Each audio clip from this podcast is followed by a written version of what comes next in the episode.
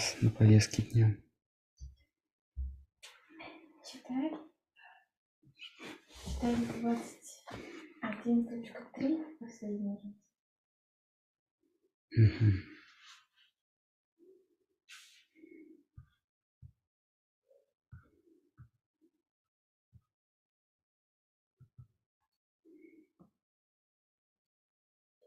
Двадцать третий текст.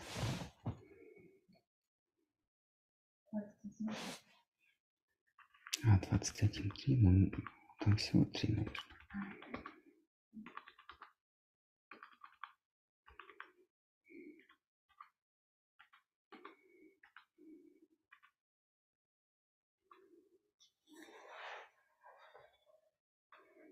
Ой, нет. один четыре.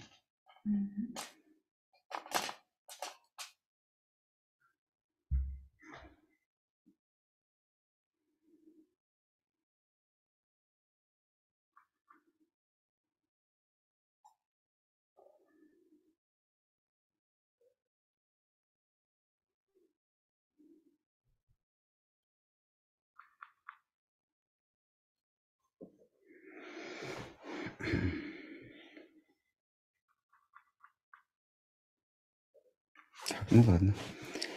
Давайте продолжим. Сначала прочтем предыдущий стих и перейдем к следующему. А,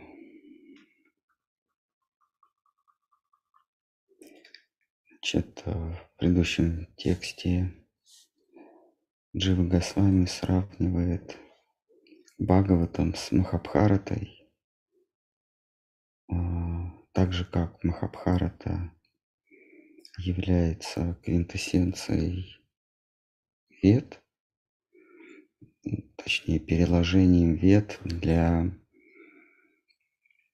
а, людей, мыслящих просто,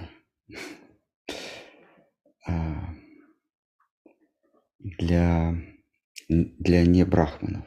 Махабхарата– это веда, это э, изложенные веды в виде, а, в виде эпической притчи, там, где много сюжетных линий, такой эпос. А, И туда в- интегрированы, а, интегрирована житейская мудрость. Ну, какие-то два персонажа, что-то они делают и между собой разговаривают. И сам разговор, он, по сути, важнее, чем а, действия, которые они совершают. Ну, можно рассматривать это в сфере действия, можно рассматривать в сфере их беседы, как в фильме Тарантино, да, картинка одна, а диалоги о чем-то другом. А вот Махабхарата примерно так построена. А, И Махабхарата является квинтэссенцией всех вед. При этом Махабхарата своей, своим основным посылом входит в Шимат Бхагаватам. А, В первой книге, в десятой книге. И фрагменты разбросаны по всей книге, по всей, по всей Шимат Бхагаватам. Фрагменты Махабхарата разбросаны по всей э, Шимат Бхагаватам. А, Итак, Махабхарата– это веда для небрахманов, то есть для людей а, низших, низшего чина, низших сословий, вообще ни- низшего а, разума. Это шудры, дети, женщины и так далее. Ну, в Кали-югу все шудры, поэтому, собственно, она для всех. А, Поэтому ее с таким восторгом а, мы смотрим. Махабхарата, переложенная на, на экран, это, это вообще отдельное, отдельное произведение. Вообще, как отличить брахмана от шудры, да? То есть человека интеллектуального образа сознания, интеллектуального класса от человека, ну, так сказать, подлого класса, простолюдина, да? А, достаточно его спросить, его попросить, сделай мне портрет, а, сделай мне портрет, ну, такого-то человека. Если он возьмется за карандаш, за кисти, а, то это шудра. Потому что шудра, он мыслит зрительными образами.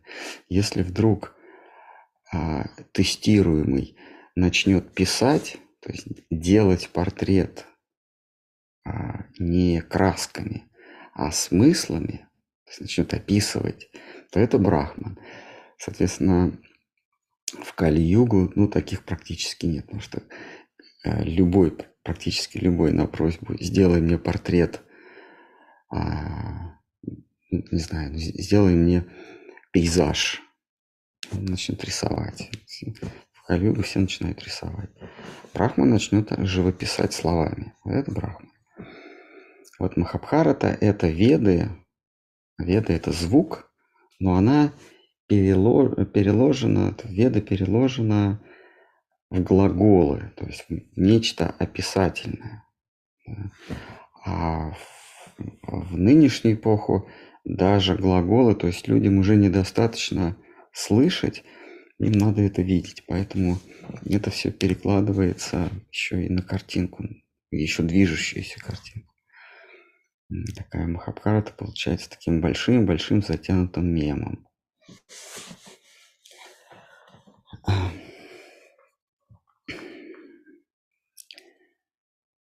Итак, а, Махабхарата живописует Всевышнего. Об этом говори- говорит Джана Миджая, Веда в Яси, в главе Мокшатхарма, законы освобождения, в подразделе Ниндрияния. Ниндрияния – безбрежный океан, в коем мутовкой твоей мудрости взбит нектар ста тысяч стихов Махабхараты. О Брахман, подобно тому, как масло взбивается из сливок, сандал добывается в горах Малайи, араньяки извлекаются из тела Веды, а нектар жизни из лечебных трав, так добыт был тобою из мудрости бессмертный нектар сих притчей. Махабхарата – сокровищница подвига, в кое хранятся сказания о единосущем Нараяне. Так, мы закончили 21 э, повторили окончание 21 переходим к тексту 22. А В нем 5, 5 параграфов, значит, 3 мы сегодня сделаем, два в следующий раз. Третья книга Бхагаваты гласит, для чего друг твой Вьяса гласит, Третья книга Бхагаваты гласит, для чего друг твой Вьяса сотворил столь обширную повесть о потомках Бхараты, если описанию главного действующего лица он уделил весьма незначительную часть. Можно ли познать истину, сосредотачиваясь на предметах, не вполне относящихся к ней? Шримад Бхагаватам 3,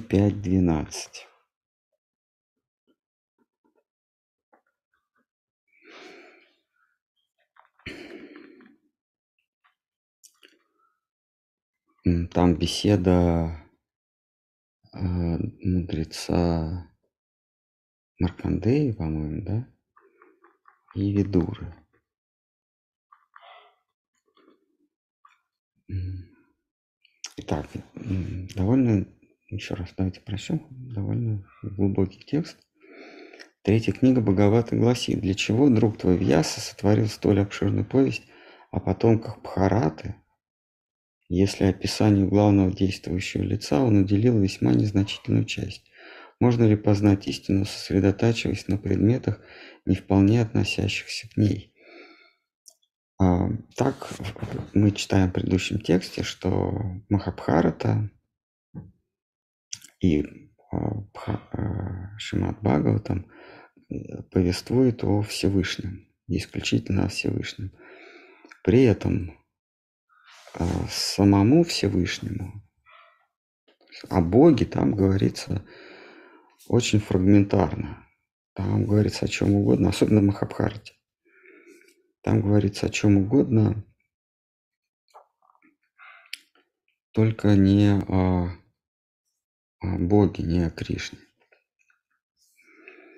А, это касается прежде всего Махабхараты. Там действительно а, интриги, политические игры а, разных персонажей.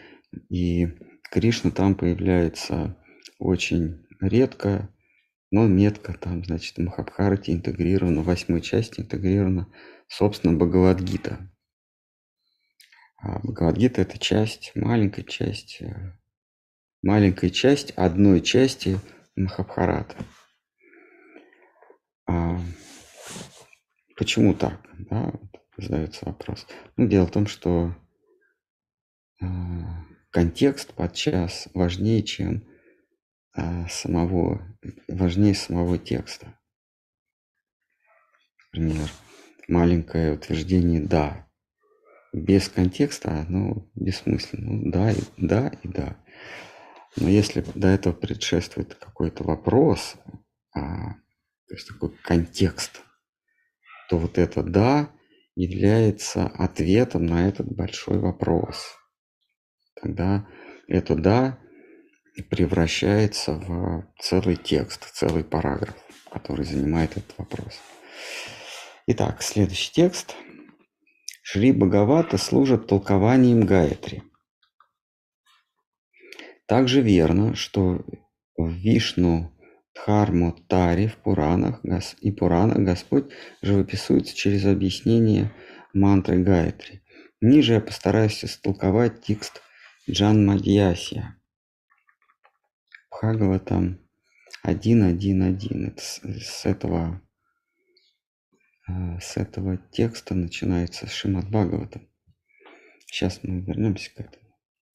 Ни, ниже я постараюсь истолковать текст стих Джан Мадьясия, Бхагаватам 1.1. В этом ключе Веданта Пари Бринхита означает, с помощью чего послание вед делается завершенным, что выражено в, стро- в, строке, в строке Веды завершаются этихасами и пуранами. А, итак, Шри Бхагавата служит толкованием Гаятри. Значит, Гаятри – это первый текст а, Шримад Бхагаватам, и Гаятри же – это первый текст а, а, Брахма Сутры или Веданта Сутры. Еще раз напомню, что Веданта Сутра – это эпилог или подытоживание всего массива вед. Когда Вьясадева написал веды, чтобы свести их к, к одному смыслу или к одному итогу, он а, а, пишет Веданта Сутру. Веданта Сутра означает м, краткое изречение смысла вед. Веданта сутра. Сутра – это краткое изречение. А,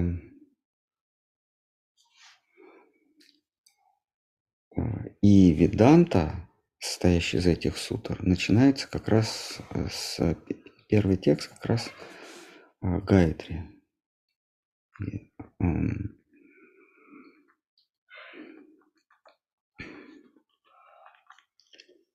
Так, а, и, наконец, третий сегодняшний текст. Сама веда среди Пуран, а, вернее, сама веда среди Пуран значит лучшие среди них. Подобие тому, как сама лучшие среди вед. Кто так или иначе подвержен влиянию возбужденности и помрачения Раджаса и Тамаса, не видит, что все Пураны повествуют лишь о Всевышнем – Но подобно тому, как самоведа сводит к единому последовательному посланию все три раздела вед, все Пураны в конечном счете славят Бхагавана, прославленного в Бхагавате. А, это равносильно высказыванию во всех ведах, Рамаяне, Пуранах и Махабхарате от начала до конца оглашается слава Всевышнего. Махабхарата, Сварга 6.93. Об этом будет сказано ниже в Параматма Сандарбхе. Так, э, ну, собственно, собственно, вот мы на этом сегодня само чтение закончим.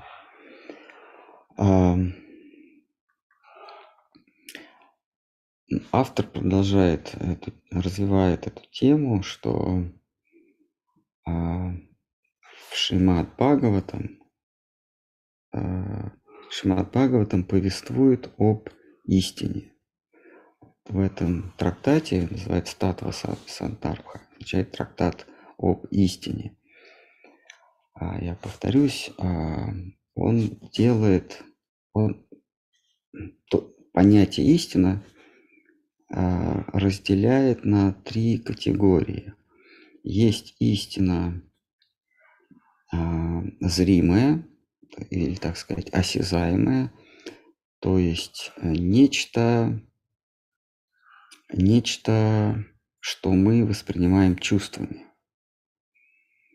А, эта истина не является предметом, э, предметом работы ума. То есть я смотрю, я вижу цвет, я слышу звук, я слышу запах, я ощущаю вкус. Здесь не, не требуется работа ума. Это вот такая истина, чувственная истина, истина для органов чувств. Дальше э, есть та, э, та категория или то, та часть истины, который требует моего умствен... моей умственной работы. То есть я начинаю свои необдуманные ощущения, цвет, запах и так далее, собирать в, в группы. То есть я вот вижу цвет, но я его еще никак не обозначаю. Да, я сейчас говорю, что он красный, но когда я смотрю на него, я не говорю, что он красный, я просто его вижу, я просто слышу, я просто обоняю.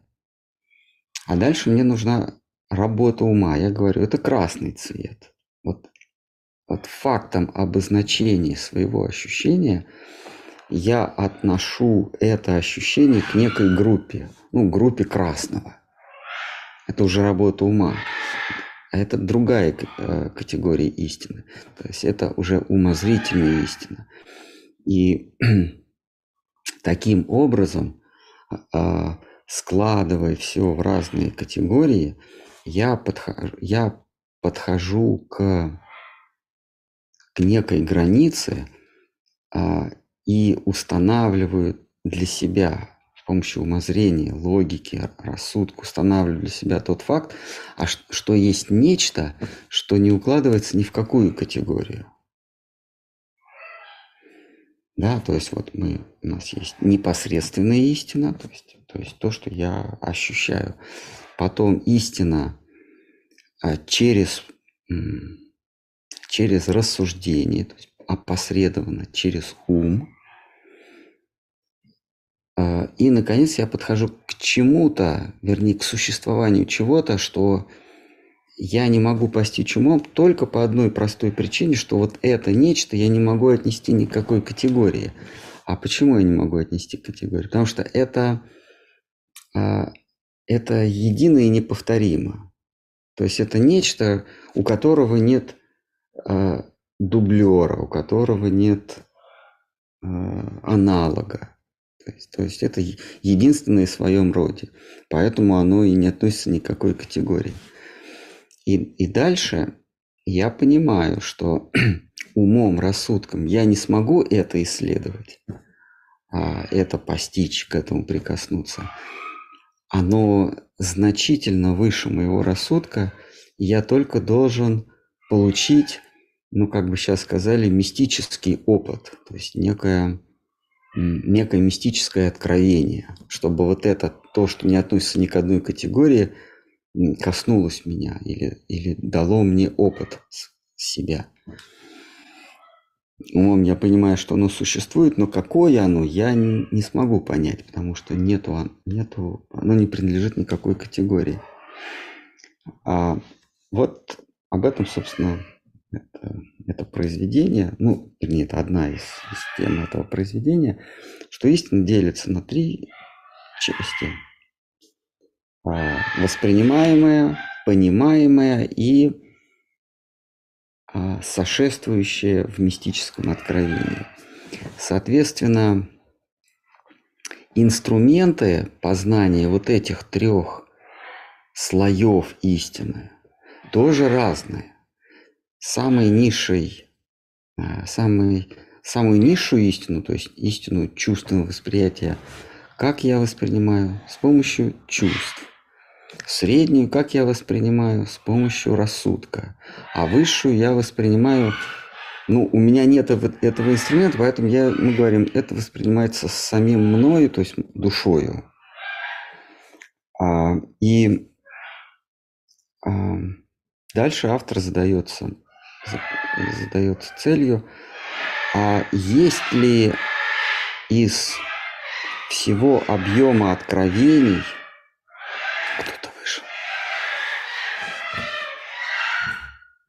Кто-то выше. Ну, там Гаврюша бывает открывает им домики снаружи, они вылезают, начинается гвалт, и они мешают. Специально, может.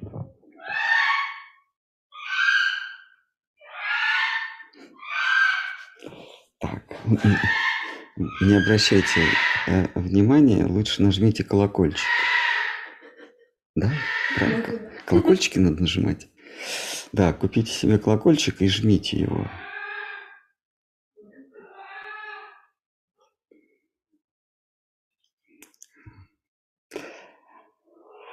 А. Итак, э, вот есть три пласта истины, и а, истина в разных своих пластах познается разными инструментами. И дальше автор задается вопросом, а есть ли среди писаний, дневников, откровений, рассуждений что-то, а, ну, вернее, такое откровение, рассуждение, писание – дневник, который говорит о высшей истине, вот о той, которая не поддается ни чувственному восприятию, ни осмыслению. И вот он начинает перебирать а, разные, разные писания. А, те, те работы, которые говорят о чувственном мире, они называются научными произведениями. То есть наука, она, она чем занимается? Она, она исследует то, что... А, а, она исследует результаты экспериментов. Что такое эксперимент? Это чувственный опыт. Наука занимается тем, что перебирает то, что человек увидел, услышал, унюхал, потрогал да, и взял на вкус. Это, собственно, наука. Наука занимается переборкой чувственного опыта. Дальше, да. А если а чувство, ну вот если ты, например, чувство вот испытываешь, ну, там, не знаю, безмятежность. Не, не, я говорю о чувствах, об органах чувств. То, то есть именно об органах. Об органах чувств. У нас есть пять органов чувств. То есть наука даже не затрагивает вот эти аспекты, когда у человека что-то вот такое волнует. Нет, это уже не наука, это уже, ну, это гуманитарная наука, это уже ближе к философии. Угу. Да, например, гуманитарная наука, она, она не занимается а, замерами расстояний между звездами, между там, траекторией каких-то там тел небесных. Она этим не занимается, там, там нет никаких размеров. Но гуманитарная наука – это скорее философия. Ее называют гуманитарная наука, но вообще это философия. То есть это рассуждение о вещах э, не непосредственно чувственного восприятия.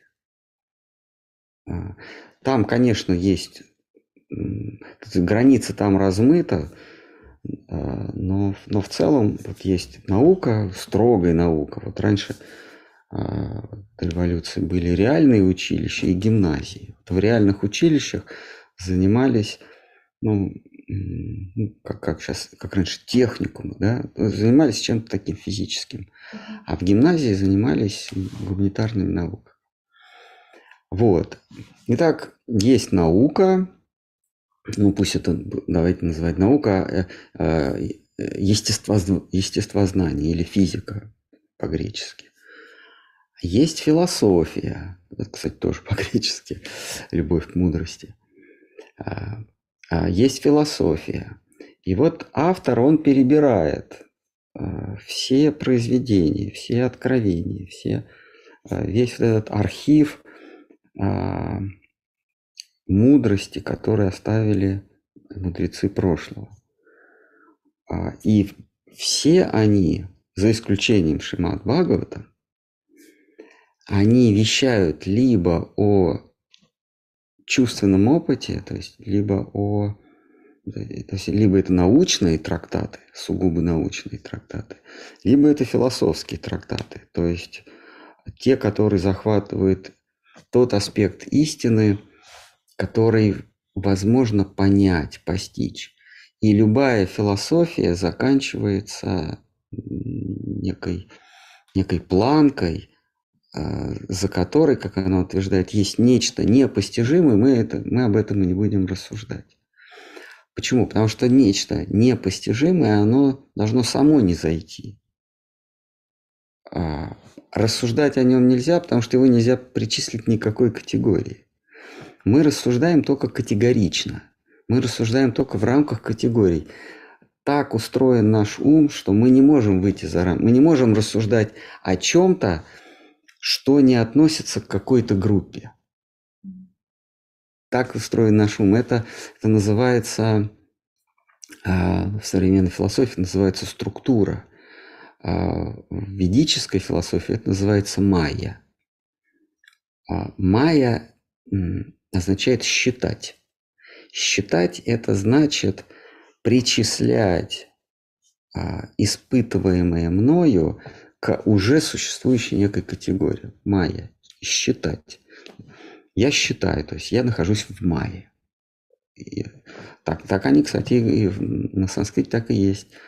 А, манам. То есть я в мае нахожусь. То есть я, я считаю, что надо так-то и так-то. То есть я в мае нахожусь. А, то есть есть нечто, что нельзя посчитать, потому что оно одно и оно бесконечно. То есть нет второго. Его в ряд нельзя. Его нельзя ряда положить, как говорят философы. И на этом заканчивается философия, потому что ну, а как, мы, как мы будем рассуждать, если там не категоричное что-то. А, и оказывается, что есть некое произведение, которое вещает нам о вот этом некатегоричном. И это произведение, по его мнению, Шримат Бхагаватам, потому что Бхагаватам говорит о том, кто, о, о том, что кто находится за пределами чувственного опыта и за пределами рассудка. Можно сказать, например, можно сказать, что, ну, наверное, это выдумали. А, кто-то это выдумал, да, но этот кто-то он один, а, а, а другой больше ничего и не выдумал. Поэтому приходится иметь дело только с этим материалом. А, это первое. Второе, почему, почему он считает, что Шимат Бхагаватам под авторством Веды Вьясы не плод воображения автора. Ну, мало ли, действительно, кто-то взял и выдумал вот этого пастушка с флейтой, все вот эти игры про то, как э, Творец украл телят и друзей Кришны, а потом пришел с повинной, или там ведьма Путана, или какой-то смерч Кришну, э, или Кришна с Баларамой забрались на самую высокую гору, а потом спрыгнули выше облаков и так далее. А, можно было бы это все списать на плод воображения какого-то автора. Ну, мало ли сказок на свете. Тут один подвох. Этот самый автор – это автор всех вет. То есть человек, который является родоначальником всякой философии. И как бы отнести его к э, легковесному э, сумасшедшему, который что-то там взял, но придумывал, ну, как-то рука, язык не поворачивается, да? А, ну, например, мы же мы считаем родоначальником греческой философии это Фалес, Оксимандр, Оксимен, да, там и еще трое. Но они все ученики, по сути, ученики э, Вьяса потому что Хотя они греки, но греки, они ездили в Индию, да, прежде чем у них такая традиция была а, по, по окончании учебы на родине отправиться в Индию и там получить знания. А, а, ну, например, Фалес, да, основоположник, он считается основоположником греческой философии его, ну, он ничего не писал, э, записали потом, конечно, потомки, потому что у них не принято было писать. А, вот, э, ему принадлежит известная фраза, что все произошло из воды. Вот. А, ну, под вопросом воды или не воды имеется в виду, конечно, жижа. Как раз то, что в ведах говорится, что все происходит из жижи.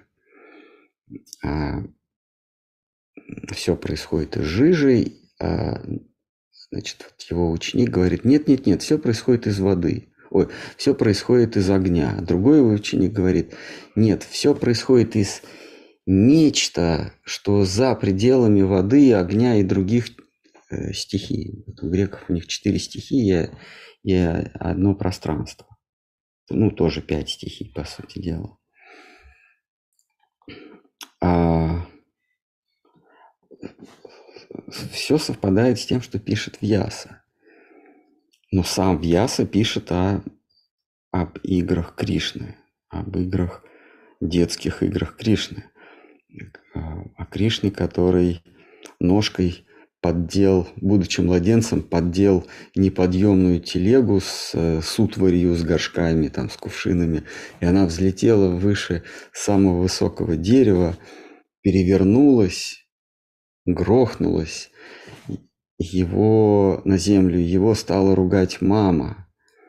Чтобы он не баловался, она его привязала к ступе, в которой толкут специи, к тяжелой ступе за ножку.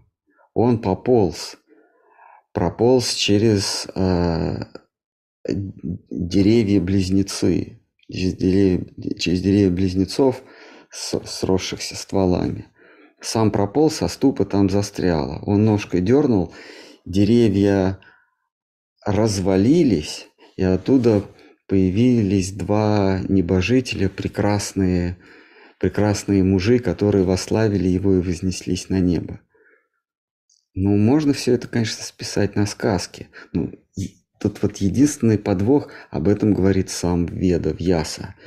А, учениками которого были основоположники э, то, то, что мы называем философией и, и на Востоке, и на Западе. Вот в чем, как это сейчас, прикол.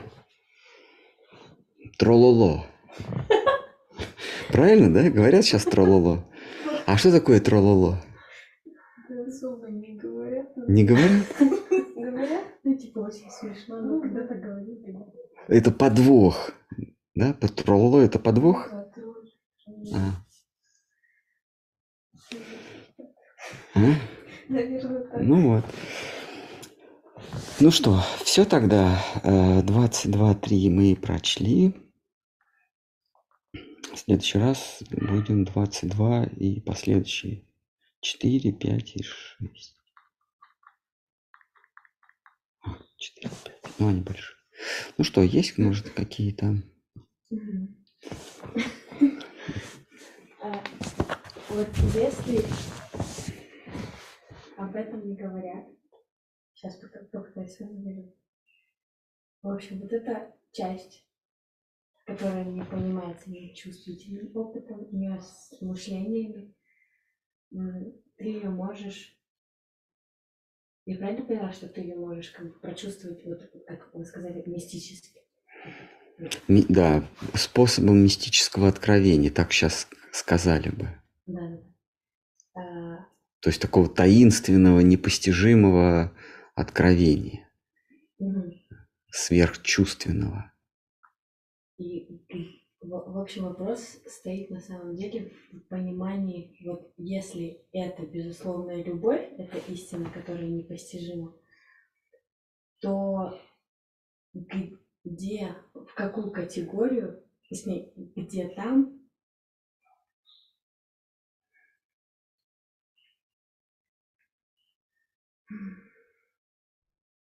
к чему относится служение?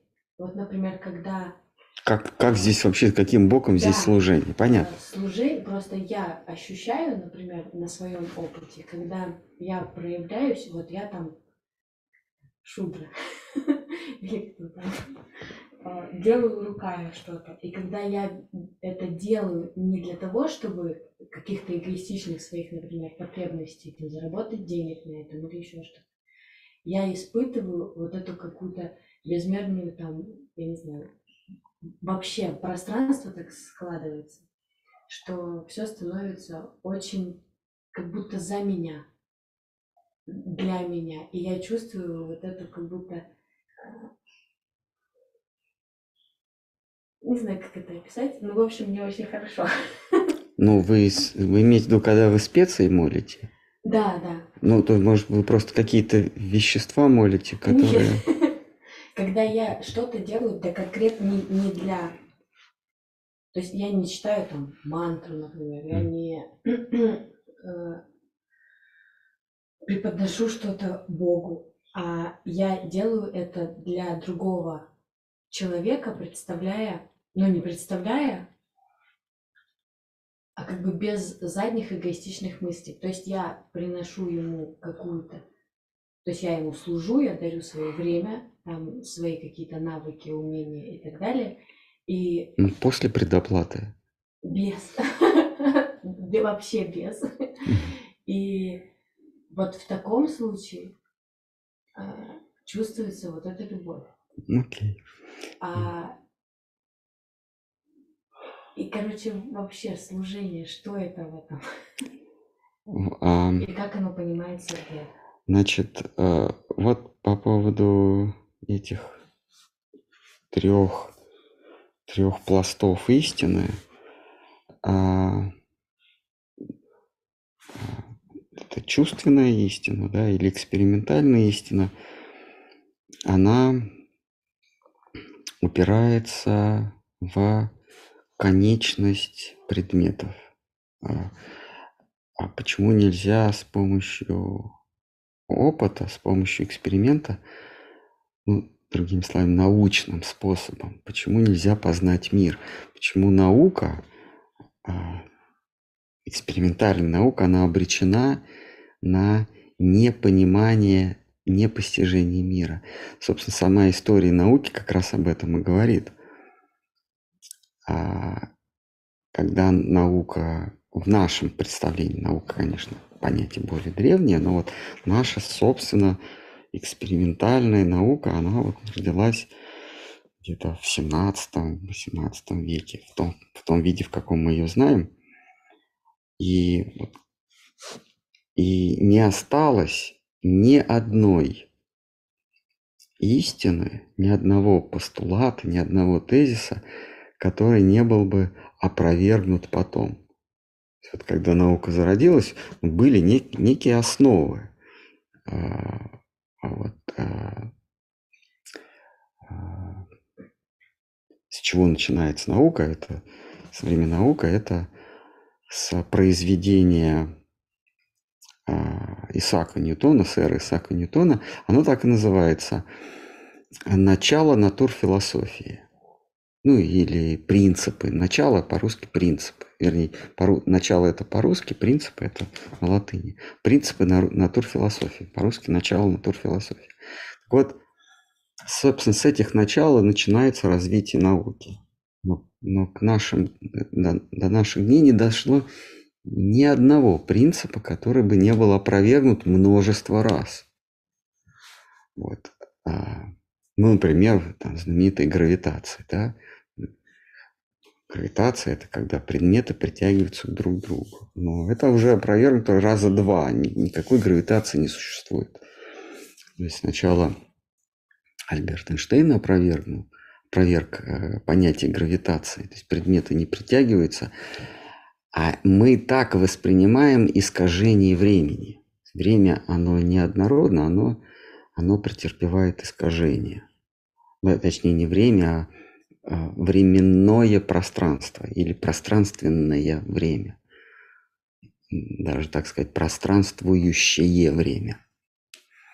Оно претерпевает такие вот искажения, и, и нам, нашим глазам кажется, что один предмет притягивается к другому. Вот это доказывает свою теорию относительности Альберт Эйнштейн. А дальше квантовая физика вообще говорит, они, пространство и время вообще не меняются, а есть просто состояние. Изменение состояний нам видится как изменение временного пространства, а, а кому-то до сих пор кажется, что, что происходит притягивание предметов друг к другу. То есть даже вот такие основы были изменены, не говоря уже о других. То есть наука, а, чем она порочна? Потому что она основана на эксперименте. Но этот эксперимент никогда не может быть завершен. Например, я говорю, ну как выкладываю научную истину, что а, дерево не тонет в воде. Вот мне, если мне нужно доказать это научным способом, то я для чистоты эксперимента должен все деревья поместить в воду. Вот все, которые есть. То есть никакой научный эксперимент не может быть завершен. Поэтому наука, наука говорит, а давайте мы не будем э, э, устраивать эксперименты совсем. Ну, например, э, у лягушек есть там нервная система, сердце, там что там у них есть. Вот они скрывают лягушку, говорят, вот видите, там есть сердце.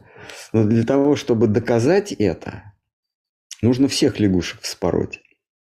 Он говорит, ну мы не можем же всех вспороть лягушек, поэтому э, мы, мы предполагаем.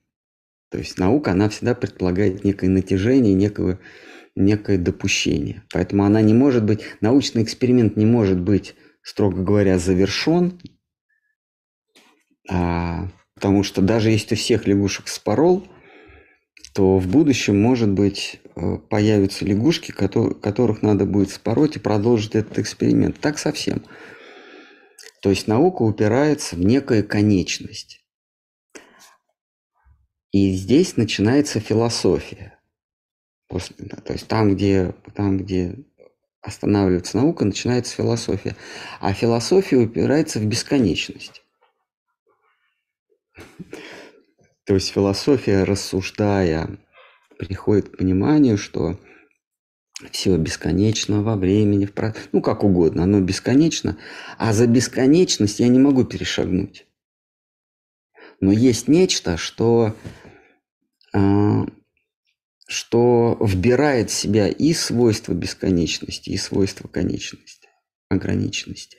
Нечто запредельное, в котором соединяются и бесконечное, и конечное. И вот это есть, и вот это нечто есть трансцендентное. Вот его, поскольку в нем есть свойства, в нем есть ограниченность, в нем есть форма, вот его нельзя, над ним нельзя ни эксперимент произвести. Почему? Потому что он включает в себя бесконечность.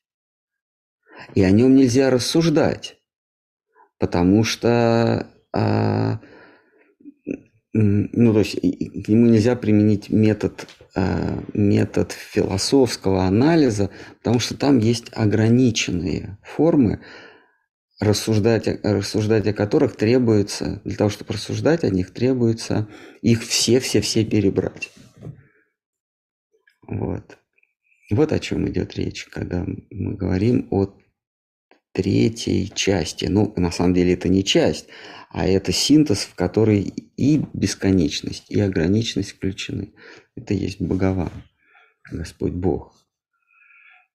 А, теперь, а, теперь а, переходя к вашему вопросу, а при чем тут служение? Вообще, каким образом служение? Ну да, вот есть нечто, что для познания требует мистического откровения с его стороны. Ну а при чем тут служение? Вообще, зачем вы говорите об акте? Дело в том, что вот с этим, которое требует мистического откровения для соприкосновения с ним, а, с ним отношения могут быть только услужливо преданные, это есть бхакти но никакие другие. Ни, ни анализу, ни физическому эксперименту мы не можем его подвергнуть. Остается только одно – это предаться ему. А преданность означает жертвенность, самопожертвование, служение. Это и есть бхакти. То есть вот эта высшая часть, в кавычках часть, она бесконечна и, и конечна одновременно. Вот эта высшая часть требует преданности ей никакими другими способами нельзя с ней соприкоснуться. А, и, это, и об этом вещает, и это практикует бхакти-йога. Вот. Но это же происходит, ну, я не утверждаю вопрос. Это происходит через э, а, каких-то людей и, например, ситуации в твоей жизни в целом. Ты же не сидишь в комнате и не, ну, там... не, не ждешь, когда это откровение на тебя не зайдет? Ну да. Нет, конечно, это, это внутренняя работа. Ты сталкиваешься с людьми, ситуациями и как бы видя в людях и в ситуациях его проявление. Ну, мы практикуем, называется садху санга, то есть общение с теми, кто тоже стремится путем преданности иметь соприкосновение с, с этим с этим запредельным нечто.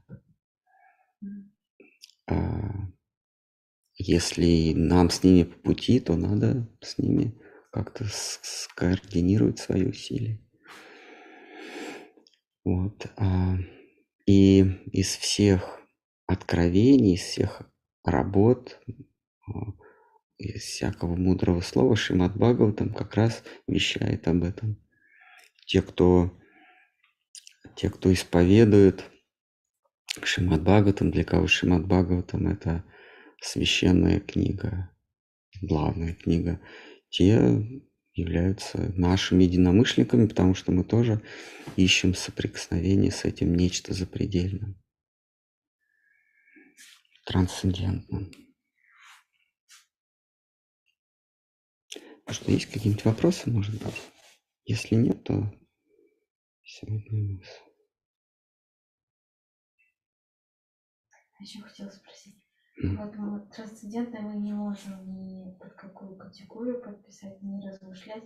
А когда оно нам не исходит, когда оно нам открывается, мы в этот момент тоже не можем его под категорией? Или мы в этот момент уже можем как-то о нем рассуждать.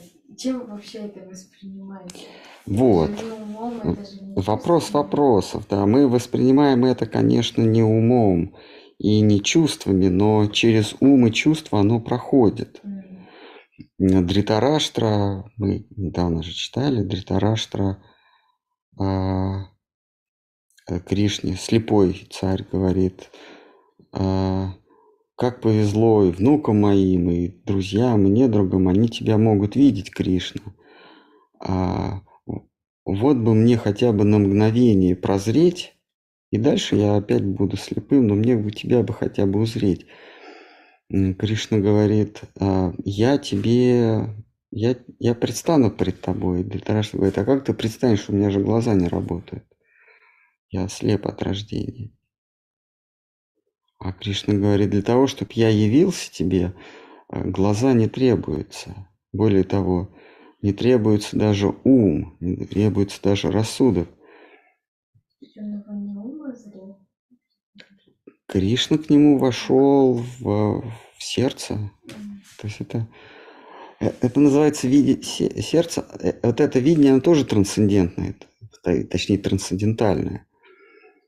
А, то есть то, что повествует о трансцендентном. Оно трансцендентно в том смысле, что даже способ его восприятия, он тоже трансцендентен. А, и мы не, мы не можем сказать, чем мы воспринимаем. Ну, с э, ответом мы воспринимаем душой, наверное, вы не будете удовлетворены. Ну, ну воспринимаем вот нашим собственным «я».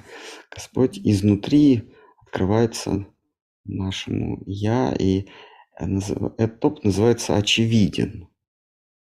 Э, то, то есть это несомненный опыт. Он не позволяет сомневаться, это трансцендентно или нет, потому что оно само себя являет self-revealed, самоявленное. Угу. Ну что, давайте к вопросам перейдем. Да, Хватит возражений. Э, первый вопрос. Что такое вечность? Я так и не понял.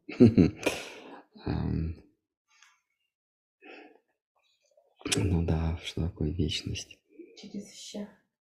А? Вечность. А, вечность. Вечность. Ну, наверное, вечность. Нет, нет. Э, вечность э, где-то я, использую, наверное, даже в, в Тат Сандербхе. Вечность это сад. А, ну, я такой, такой своего рода каламбур, да? Это а, вечность плюс вещественность. Вот я так где-то перевел слово сад. А, ну, в пику значит, одной, одной группе трансценденталистов они говорят сад Читананда, Господь сад Читананда, он, он а, полон вечности, знания и блаженства. Но вот сад – это не вечность, это существование, это бытие, но не просто бытие, а бытие вечное. То есть это существование в смысле вещественности. То есть оно существует, а, но при этом вечно. Вот я такой термин «вечность». Это вечное существование. Это вещественная вечность. Сад. Господь, Бог, Он. Его, у него есть образ, да, вот мы говорим, что за пределами бесконечности а, вот наш вещественный конечный мир, то есть здесь все явления не конечны, либо в пространстве, либо во времени. Но ну, а на самом деле и в том, и в другом все вещи, они имеют ограничения во времени и в пространстве, иначе мы бы их не регистрировали. Мы регистрируем только конечное. Поэтому в этом мире нет ничего настоящего, и все иллюзорно, потому что все имеет начало и окончание. Об этом Кришна в Гите говорит. А, но есть мир бесконечного. А в этом мире оно не встречается. Ну, например, бесконечно длинная а, линия. В нашем мире такой нет. Каком мире она есть? В мире идей, в мире, а, в мире вот этой вот второй части, умозрительной части а, истины. Там мы можем себе представить эту идею, как получится, бесконечной линии, бесконечной плоскости – и другие отвлеченные, абстрактные, умозрительные э, вещи. Мы можем представить, здесь их нет. Этот мир, ну, он называется чит или мир сознания. И, и, наконец, есть за пределами этой, этого сознания есть ананда, блаженство. А, и вот говорится, что у Бога есть тело. Оно находится за пределами ограниченного мира, нашего мира, за пределами безграничного также мира, то есть мира идей, мира бесконечных линий, плоскостей, объемов, всего, всего, что не имеет ограничения. Вот тело Бога, ну, его образ, он даже за границами бесконечного. Его тело состоит из трех элементов. Блаженства, а, сознание и вечность, то есть бытие, вечное бытие. Мы привыкли, что тела состоят из а, протонов, нейтронов или что там из витаминов, бактерий. Ну, тела из чего состоят. А вот его тело состоит из блаженства, вечности и сознания. Вот. У нас из, у нас из э, тела состоят из витаминов, да? Из элементов. У нас тела состоят из элементов B12, бета-каротин, да? А у него из блаженства, сознания и бытия, вечности. Вот так. Другая, совсем другое тело. Ну что?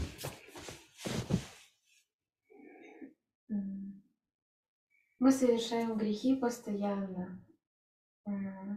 Очень сильно, и это очень сильно мучительно. Как правильно к этому относиться? Как к правде жизни успокоиться.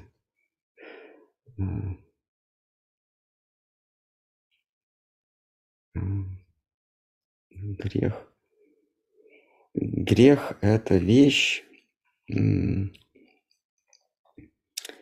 вещь предосудительная в том или ином сообществе.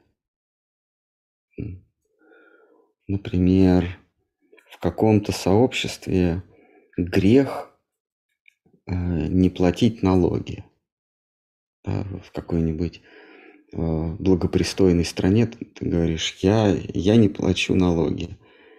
И это и тебя осудят не даже не государство, тебя осудят собеседники. Как так? Ты не платишь налоги. Твои налоги идут на строительство дорог, на помощь беженцам из Сирии, на э, поддержание, поддержание лесов Амазонки. Твои налоги идут на содержание чиновников. Как ты не платишь налоги? Тебя осудят. Но в какой-то другой стране, восточнее, той, которую я упомянул вначале, ты говоришь, я не плачу налоги. Тебе говорят, отлично, топчик, огонь. То есть то, что в одном сообществе грех, в, друг, в другом сообществе доблесть, подвиг. А, а, поэтому любой наш поступок для одного сообщества будет чем-то греховным, для другого сообщества чем-то благопристойным. Просто нужно выбрать себе сообщество, в котором ваши поступки не будут греховными. А даже если вам это сообщество не нравится, ну, надо выбрать. Либо э, вам не нравится сообщество, но ваши поступки там не греховны, либо выберите себе такое сообщество, но тогда и свои поступки подгоняйте под их мнение. Например, те люди, для которых э, близко сообщество небожителей, а есть такие существа, которые обитают в сверхтонких сферах бытия. Небожители, э, управители стихий, э, боги, апсары, там, ангелы, ну, в общем, то, что находится над Поднебесьем. И у них тоже есть свой свод поведения. И люди, которые ориентируются на то сообщество, они следуют указаниям этих существ.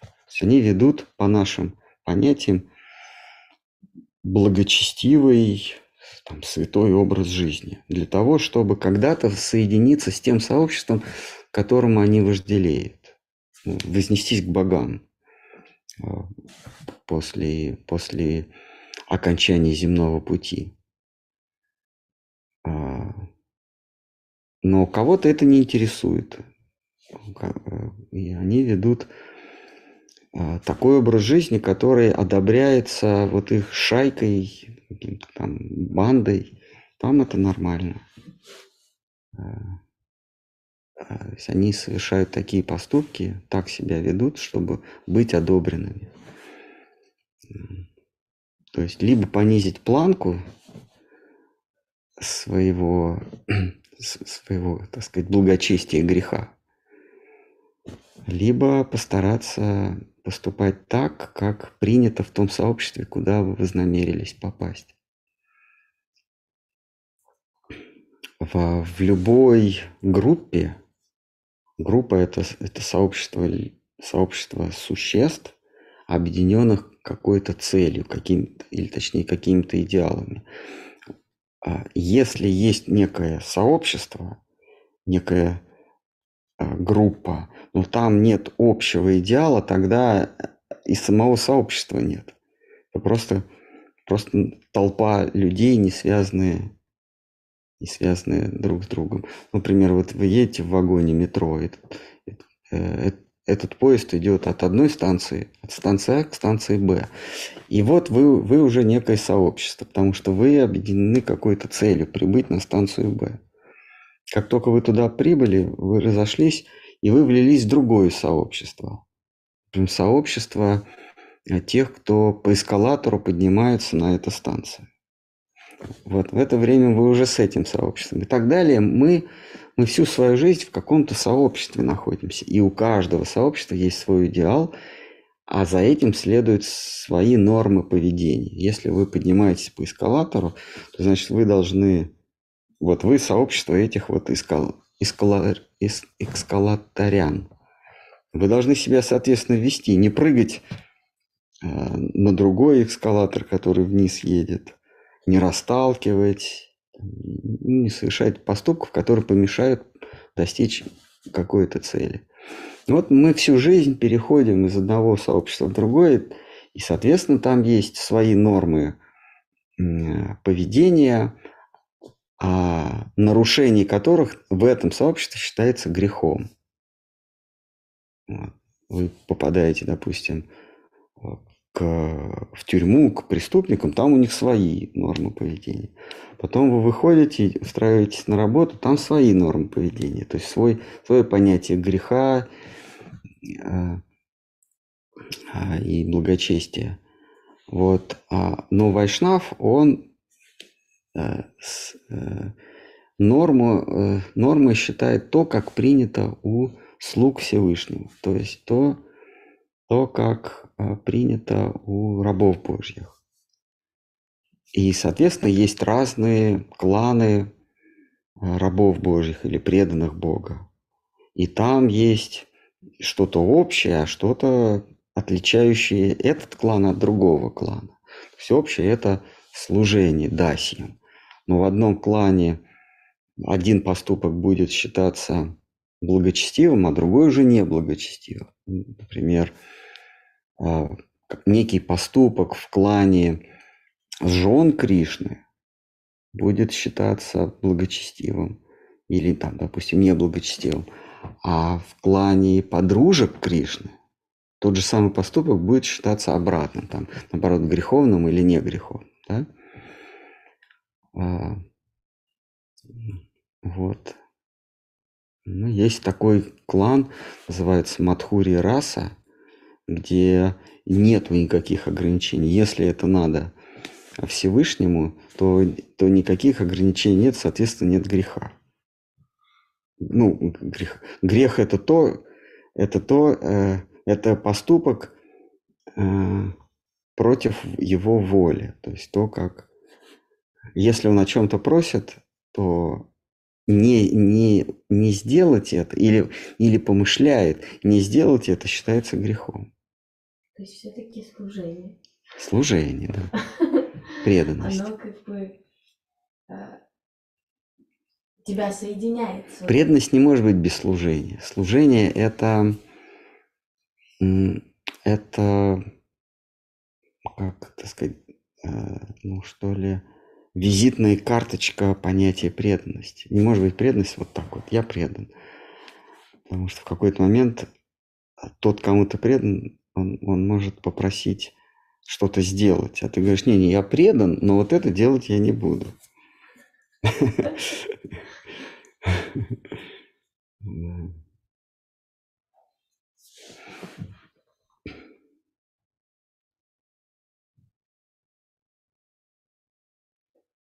Так, есть еще какие-то? Кто-нибудь хочет поднять вопрос? В переносном смысле. Надо здесь тяжести таскать. Про литературу уточняю. Мгм. Я так понимаю, что сигналы от чувств теребят поверхность индивидуального сознания, и таким образом они видят внешний мир. А Дритараштре, как и другим преданным, он является и с другой стороны индивидуального сознания, теребя его поверхность изнутри. И даже кажется, что Кришна находится во внешнем мире. А есть ли что-либо в действительности вовне души, или поверхность сознания теребится только изнутри? А нам кажется, что вовне нас находится целый мир. Или это крамольная идея? А, Вовне, а, а, вовне ничего не находится, все находится в нашем уме. А вовне находится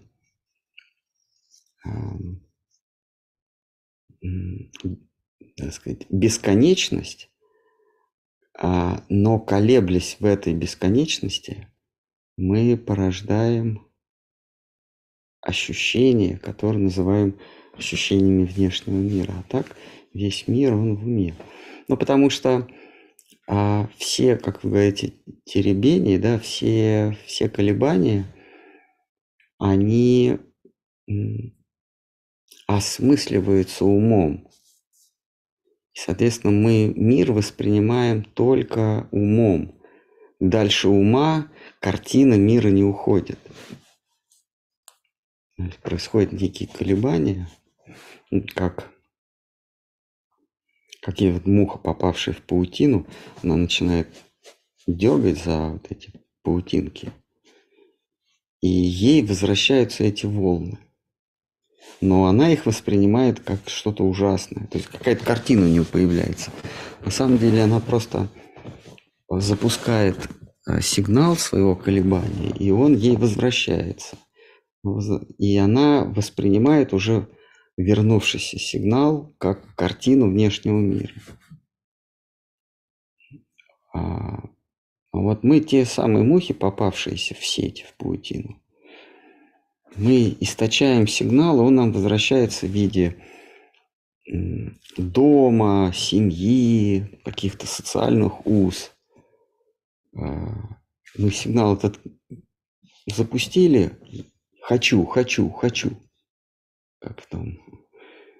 И нам это начинает возвращаться. И вот это вот хочу, хочу, хочу нам возвращается в виде социальной связи, еще каких-то связей, уз, ну вот мы связаны. То есть нам не, не таким же сигнальчиком вернулось, а вернулось в виде картинок. Ну, то, что, мы, то, что нас окружает. Звуки, образы – это возврат нашего «хочу, хочу, хочу». А на самом деле это такое дребезжание, теребение, как вы, вы, вы говорите. Мир так и не покидает наш ум. Мир в нашем уме находится.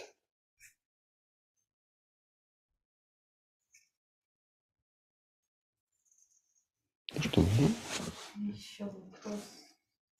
Махарадж, самая высшая сущность Всевышнего Эка, а, Всевышнего это читание Махапрабху. Почему мы не стремимся в его обитель? А почему вы не стремитесь в его обитель? Я вам возвращаю ваш вопрос. Ну почему? Прочтя четвертую главу а, Аделилы, вы не стремитесь в обитель Махапрабху.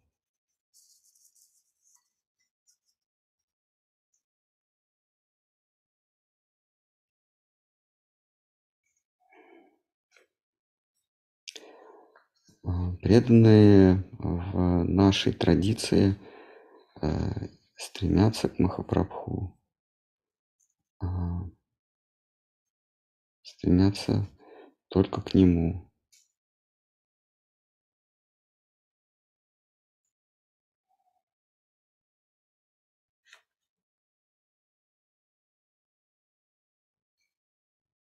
В нем прибудут два высших начала – Кришна и энергия служения Кришне.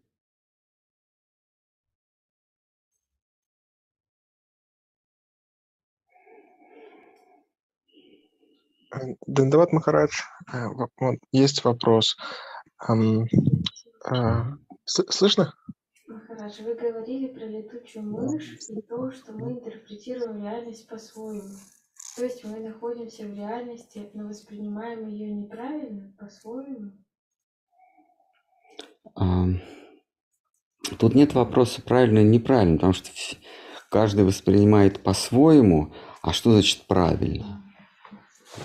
Просто по-своему. Нет такого понятия правильно. Правильная реальность – это реальность в глазах того, кто заполняет собой все. Вот в глазах Бога реальность правильная. А он ее себе так мыслит. Она тоже существует, реальность существует в его, а, в его сознании, в его энергии чит. Можно сказать, ну, может быть, он неправильно воспринимает. Ну, ну тогда скажите, как правильно. Мы, то есть у нас нет такого правильно и неправильно, потому что все воспринимают по-своему. А если говорить о правильной реальности, это брахман, это бесконечная безмятежность, наполненная светом сознания. И там нет никаких волн, там нет никакого возбуждения, нет никаких образов, никаких качеств.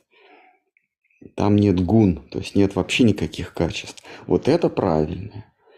И своим сознанием мы колеблем, возбуждаем этот свет, и из этого света происходит тень и тьма. И вот комбинация света, тьмы и э, тени – порождает то, что мы называем э, окружающий мир.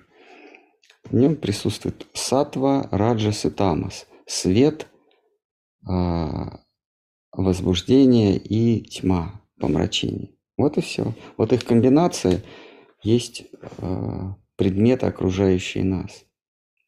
Предметы и понятия.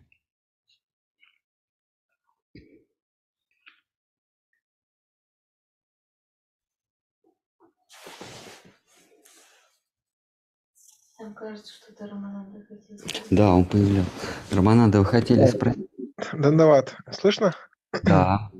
Эм, да, вопрос. Вот, эм, так, сформулировать надо, да. Эм, э, э, ч, ч, э, вне зависимости от э, состояний, э, в котором пребывает человек, он остается самим же самим собой, потому что в нем есть э, нечто неизменное, а именно наблюдатель, ну вот как сознание.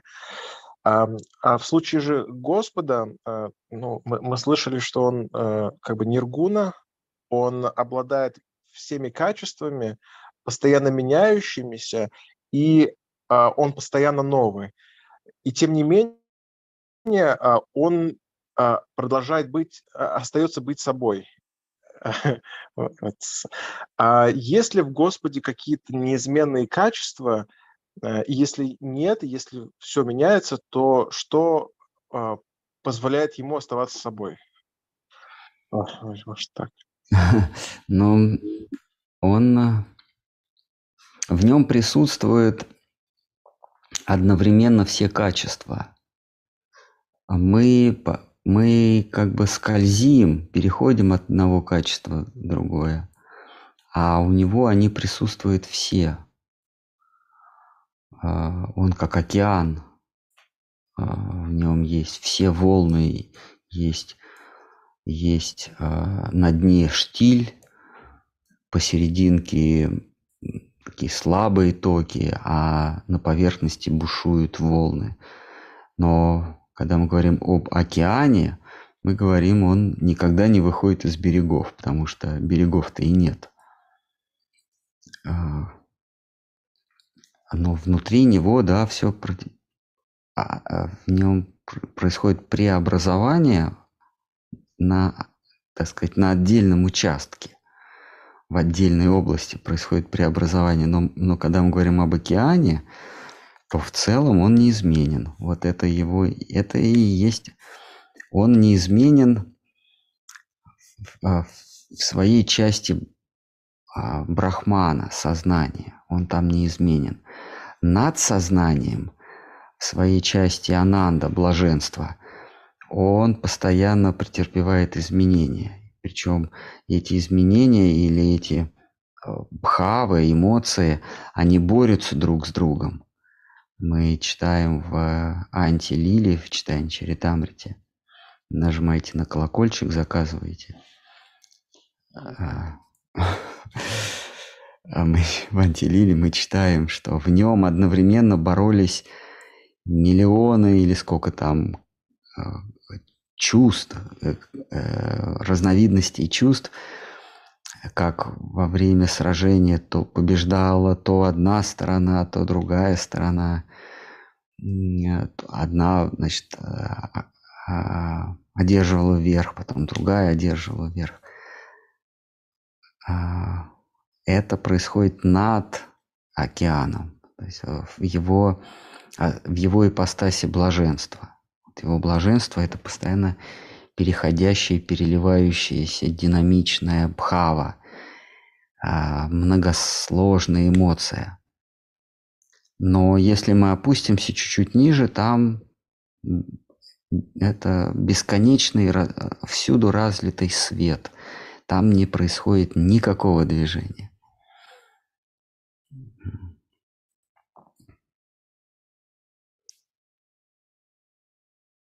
То есть в нем и безмятежность Брахман, и постоянная мятежность, постоянное движение Ананда.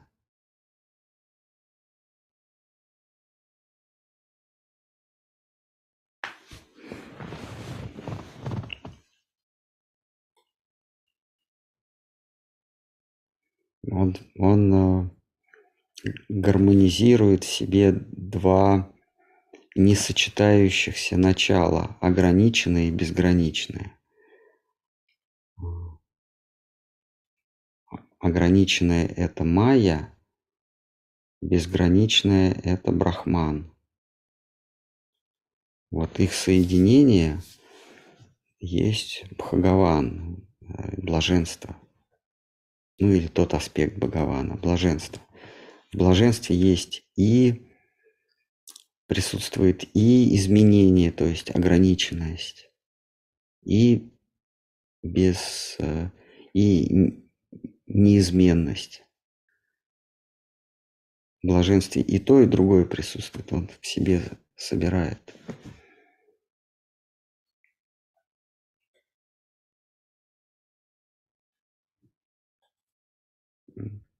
Если говорить поэтическим языком, то а, он, счастье вбирает в себе, ну, вбирает в себя а, ложь и истину.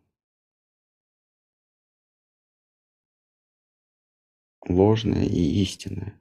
Они противоположны друг другу, но в счастье они, они а, происходит симбиоз, происходит синтез их.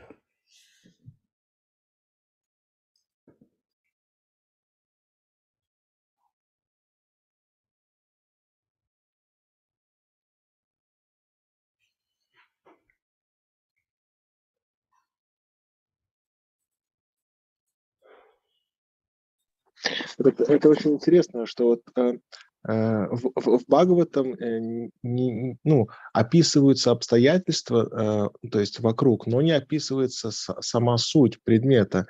Тем не менее, э, есть даже такой вид искусства, где э, на холсте рисуют э, какие-то такие хаотичные э, кляксы, и потом, в конце концов, э, когда человек на нее смотрит, э, та часть, э, которая не заполнена, в описании, ну, в как бы кляксы рисуются таким образом, чтобы то, что не описано, оно выступало как некий образ.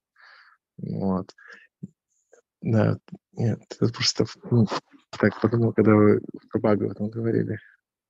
Да, Бхагаватам, она поведано Шимати Радхарани о Шимати Радхарани. Но о ней там не сказано ни слова. Поэтому я ее осмелился назвать неизреченная песня. То есть про нее там ничего не сказано, но а вся книга о ней.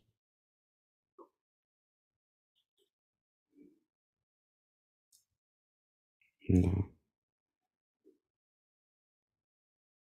Есть еще какие-то, может, существенные вопросы? Кришна, преданность. Говорят, что тролло лет 10 не говорят А я его использовал.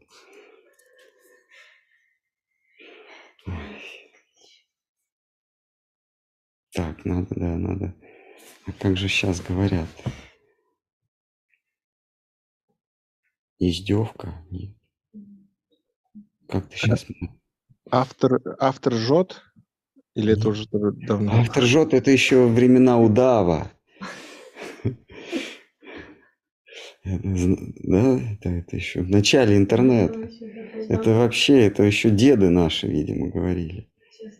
Это вот такой удав был, э, он изобрел подонковский язык. Там даже даже целый словарь был. Например, много, много на, подон, на подонковском языке. Офигеть, ну там другое слово. Офигеть, подайте две. Это значит много.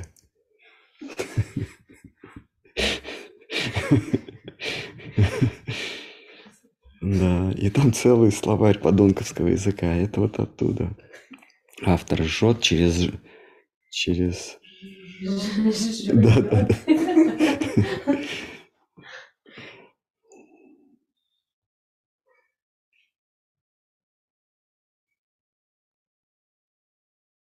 Вопрос.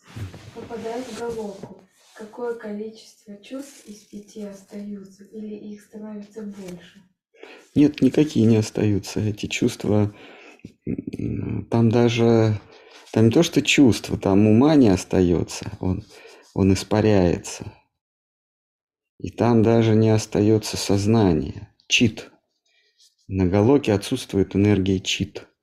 Она остается на, на нижних этажах этой платформы. Там, там только энергия а, служения Аратхана. Там даже... Да.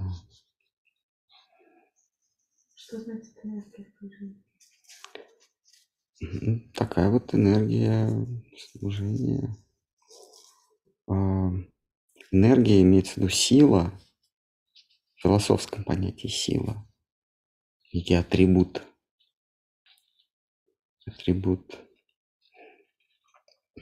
А, Господь Бог а, вот даже в Библии, да, в христианской традиции, Бог в, в сиянии своих сил, то есть с ним присутствуют разные силы. Вот русское слово, имя Силантий, это как раз а, Божий. То есть Бог, он не сам по себе, а у него есть свойства. А, эти свойства называются силы. На санскрите это шакти – есть сила служения, сила обольщения, она называется Махамая. А, есть сила, называется вера, преданность, служение, да, я говорил. У него бесконечное количество сил, но основных восемь. Ну, там разные есть категории. Кто-то говорит, что три, кто-то говорит восемь, кто-то говорит пять. Но в целом их бесконечное количество.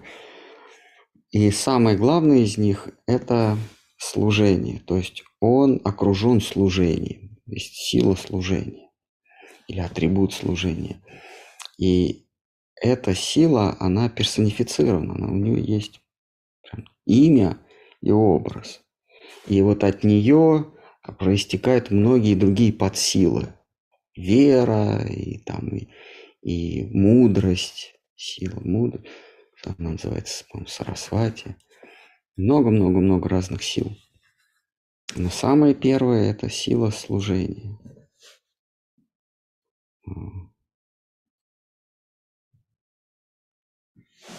Вот он находится в окружении своих сил. Всегда. Или признаков.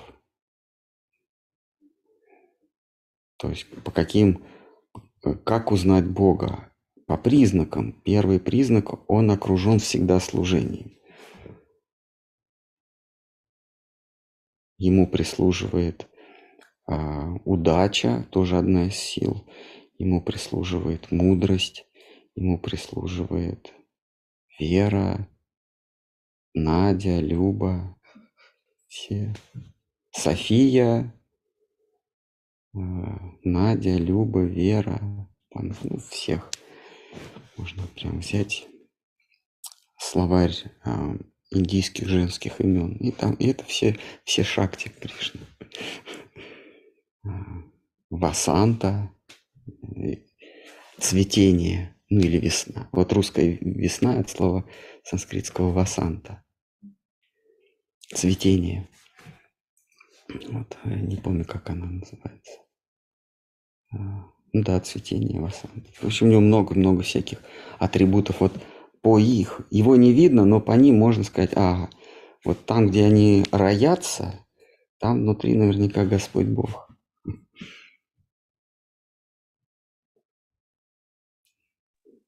Э, Махарадж, а, а Джива Шакти, она э, э, меняется во что-то иное? Есть какой-то процесс того, как вот Джива, я, не знаю, может, эволюционирует, это не совсем правильное слово, но вот сам процесс изменения.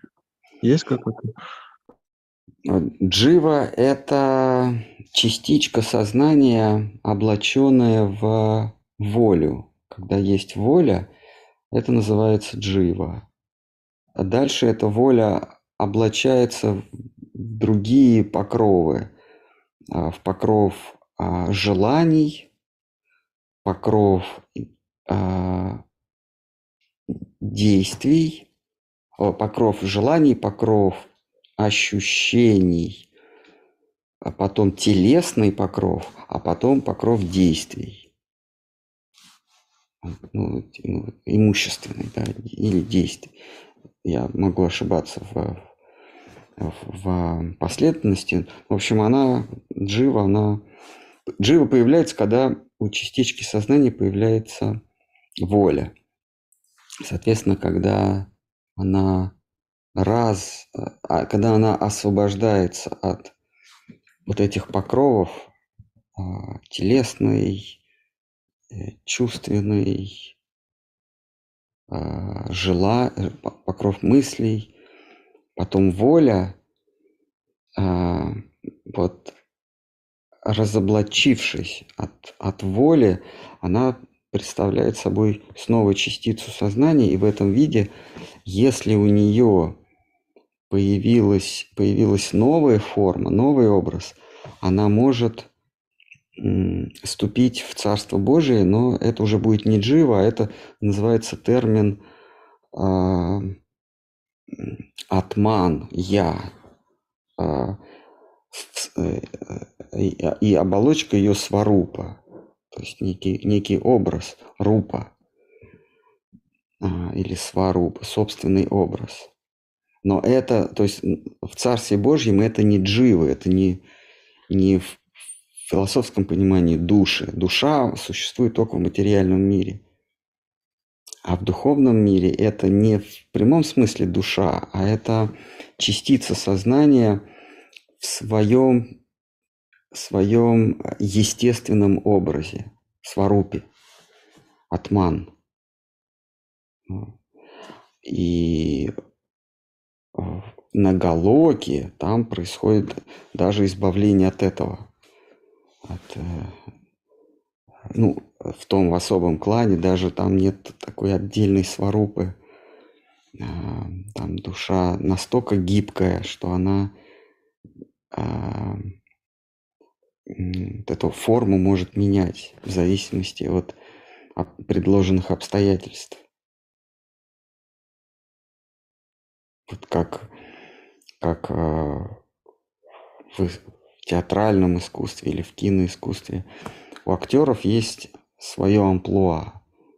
Ну, например, а, Крамаров не может играть трагическую роль. Но мы себе не можем представить Крамарова в трагической роли.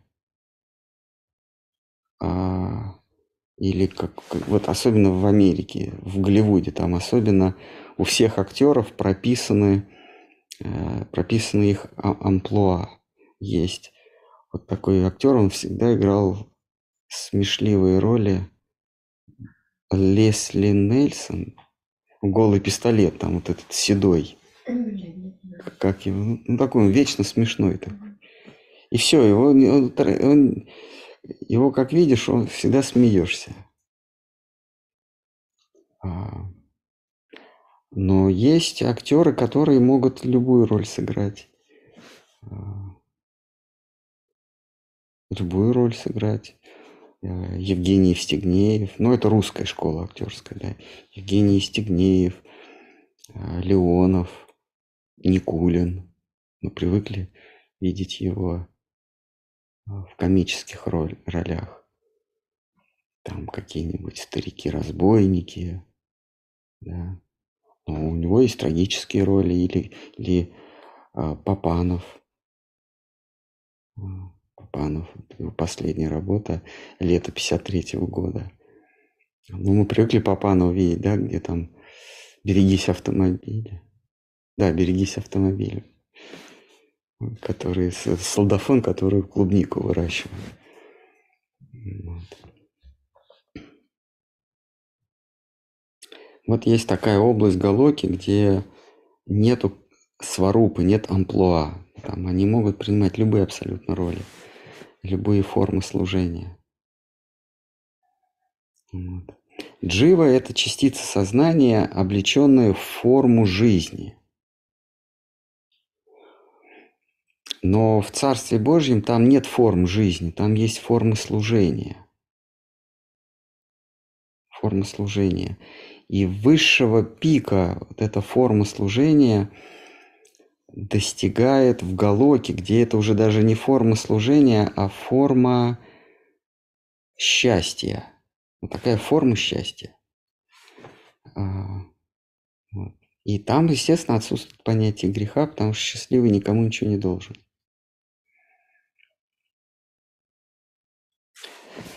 Ну что, давайте на этом закончим. Или там, может... Махарадж, а, а получается, Джива а, она теряет э, ну, качество дживы и становится атмой, когда проходит э, через шивалоку.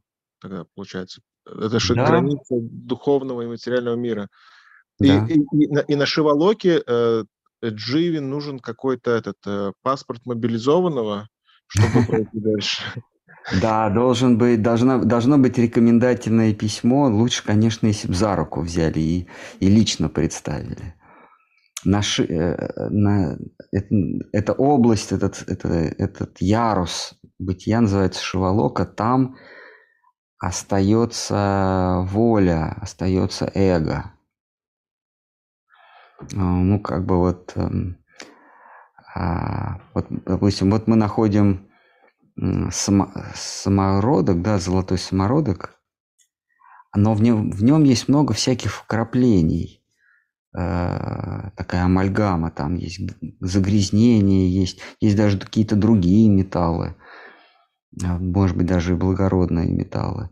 Но когда мы начинаем, э, начинаем вот это вот, эту смесь плавить, то на разных температурах сгорают разные примеси там, скажем, на низких температурах, условно, там э, какие-нибудь органические сгорают вкрапления. На более высоких температурах какие-то еще соединения уже неорганические, потом на более высоких еще, еще. И на какой-то супер высокой температуре сгорает все, кроме самого чистого золота. Вот на Шивалоке сгорает эго. А, Господь Шива, Он и есть совокупное эго. И так же, как когда тело умирает, то земля, то, то, то есть на, наша твердь, наш прах уходит в землю, наш огонь э, э, уходит в огонь, вода растекается по, по воде, воздух телесный растворяется в общем воздухе. Так вот, на Шива Локи, в ярусе Шивы, растворяется эго. А, и душа предстает в чистом виде перед ликом а, Нараяны, Господа Бхагавана. Но если она, если она идет выше, то и даже сама по себе вот это золото распадается, остается что-то более там ценное на Галоке. А, потому что золото, оно хоть золото, но оно все равно принимает форму, оно имеет форму. А высшей сфере, в, в клане Рупы, там формы, там нету формы ни при какой температуре там ничего не застывает. Там драгоценный металл, который всегда жидкий, принимает любую форму в зависимости от обстоятельств. Ну, такая вот, так иносказательно можно, можно описать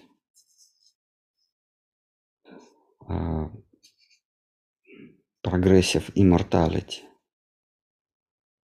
а, прогрессирующую бессмертность, прогрессирующее бессмертие. Шридхар Махарадж пишет как раз в этой книге. А, прогресс бессмертной души, по-моему, да? Как по-русски она называется? Прапанна Дживанамрита. Не забывайте жать на колокольчик. Да. Махарадж, а вот э, э, ну, я где-то слышал, ну, где-то, где что э, дживы, э, не дживы, а живые существа, которые идут э, э, э, путем, э, э, ну, вот, э, как вот, как Маевади, например, э, вот это, именно вот этой практики, они лишаются своей самости на этапе э, вхождения в Брахмаджьоте. То есть э, попав в Брахмаджоте, оказавшись в бесконечности, ну, во всех направлениях, это приводит к самозабвению, и в результате они, им приходится снова рождаться, как э, там, камни или деревья. Вот, то есть, э, а Шивалока, она находится, ну, насколько я понимаю, за э, пределами Брахмаджоти.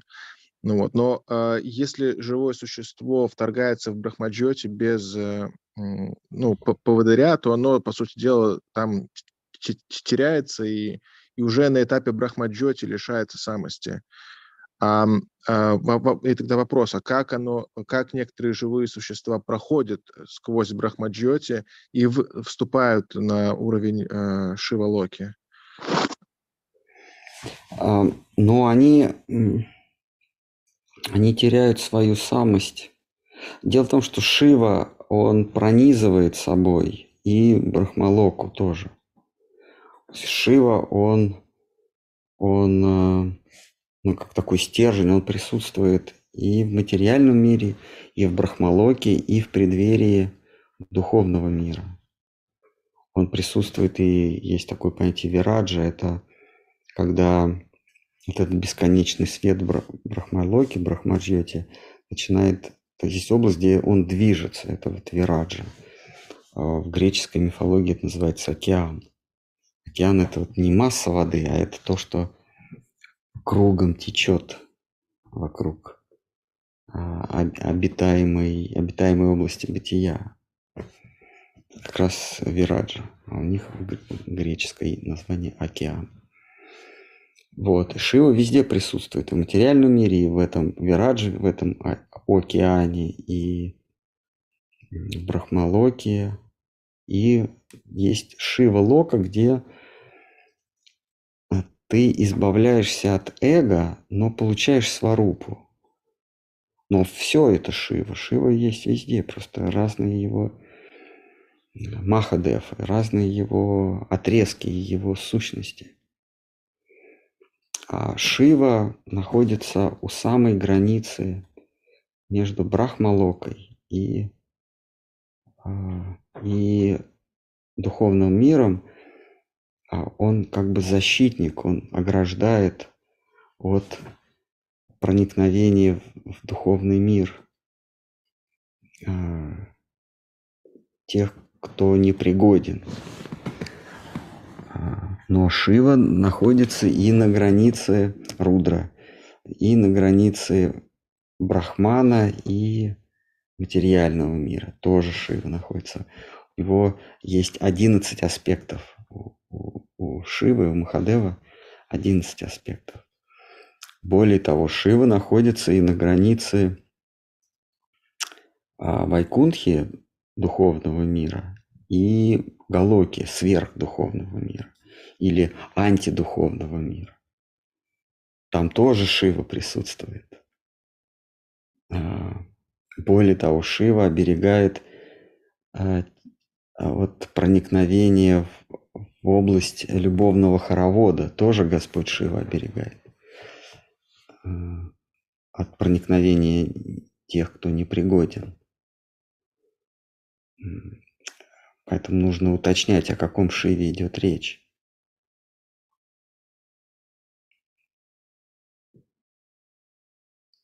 Шива оберегает от проникновения недостойных в в Какулу, ну да, Галоку.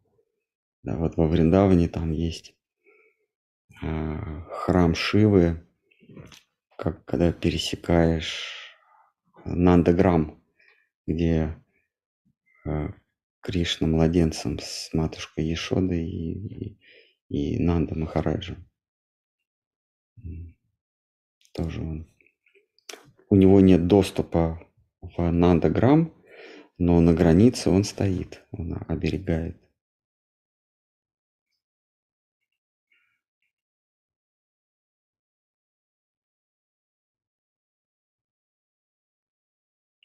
Поэтому вайшнавы поклоняются Шиве как хранителю, как а, оберегателю, великому Богу, как слуге, которому поручено задание оберегать от проникновения тех, кому это не нужно, тех, кого не допускают.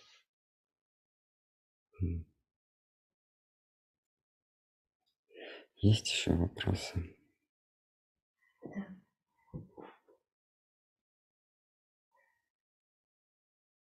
Макс спрашивает. Mm-hmm. Mm-hmm. Здравствуйте, Махараш. После сумбура в армянском чате я посмотрел предыдущие ваши лекции про счастье. Еще больше запутался. Что же такое для нас счастье? Мы можем к нему только стремиться? Хм. Счастье – это Бог, к которому мы можем стремиться. Счастье – это не состояние, а счастье – это сущность, независимая от нас. Мы можем попасть под ее влияние, а может быть, можем и не попасть под влияние. А в вайшнавизме счастье обожествляют. А То есть счастье обожествляет в буквальном смысле. Из счастья делают Бога.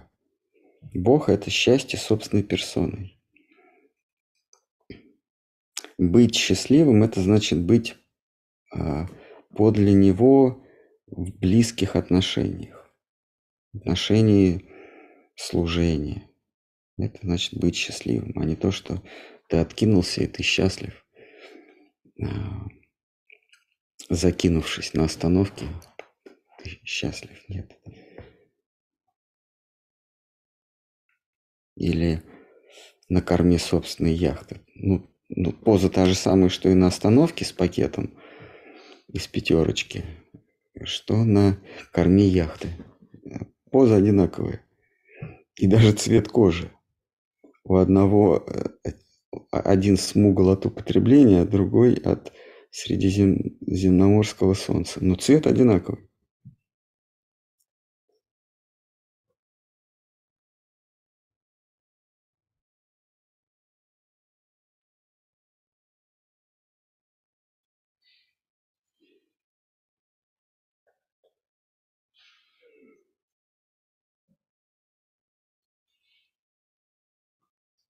Еще вопрос.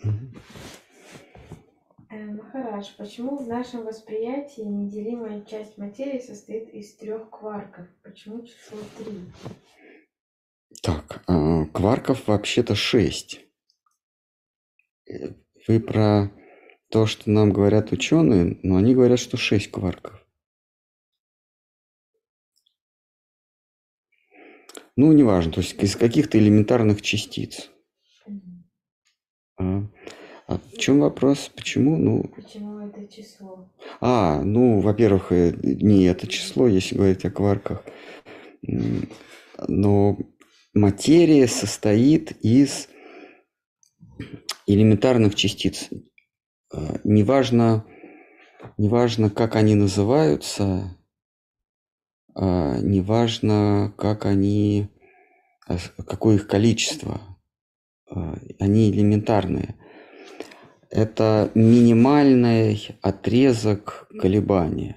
Э, вот, вот мы, мы с вами представим себе волну. Весь мир это просто множественность колебаний.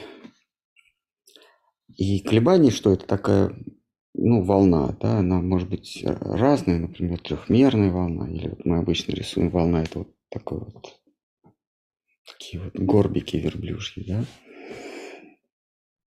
И а, элементарная частица – это минимальное, минимальное расстояние от этой самой волны. Там, где она а, чуть-чуть сгибается. То есть э, волна, там всегда происходит какой-то сгиб.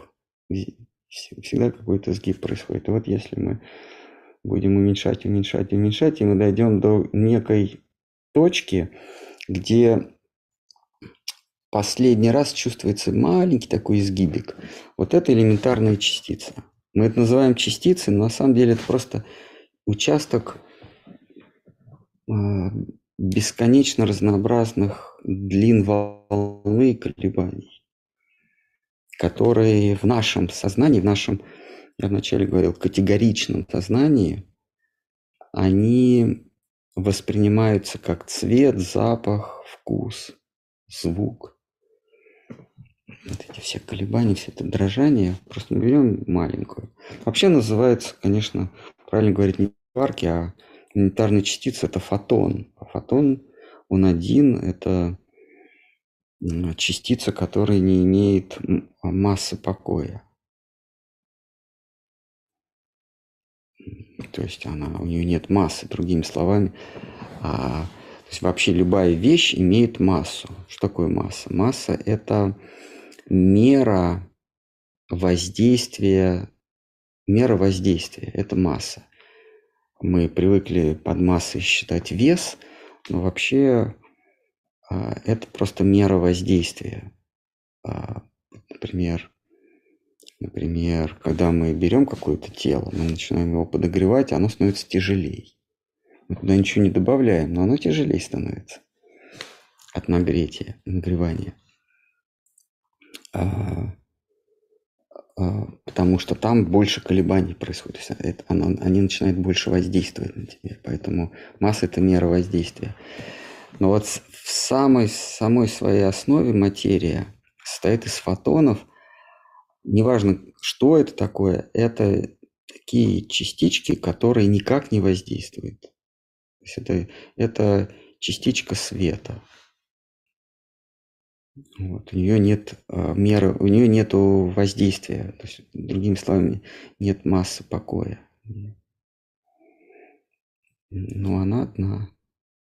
Потому что любое колебание можно довести до любую волну до минимального размера, и это будет тот самый фотон.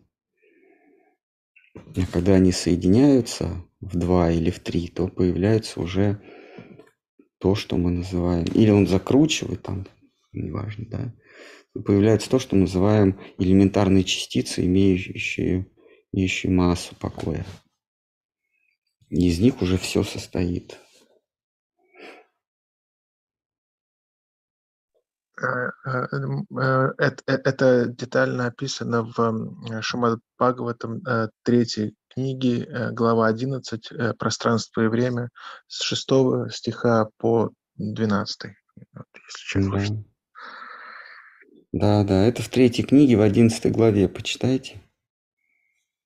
Там, там показано, как объясняется, как время переходит в материю, в пространство. Сам этот переход, а время есть понятие в моей голове. Время есть последовательность впечатлений у наблюдателя. Вот сама последовательность мною воспринимается как время. Без меня времени не существует. Потому что а кто тогда кто тогда испытывает эту последовательность впечатлений? Без впечатлений не существует времени.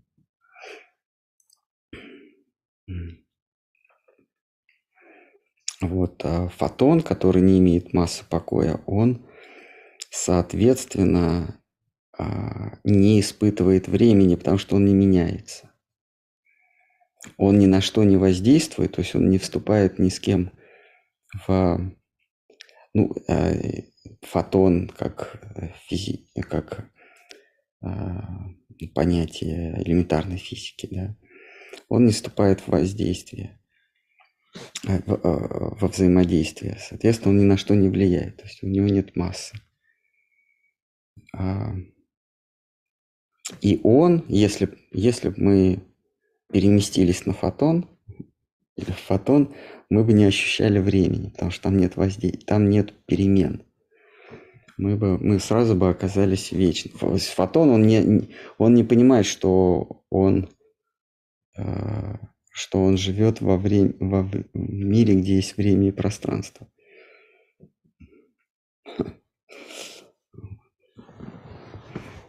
Если бы нам удалось стать фотоном, мы бы э, не испытывали бы времени.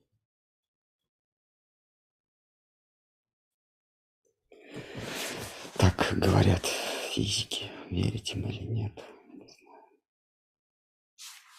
Есть еще, может? Может, кто-то хочет чебутыкнуться?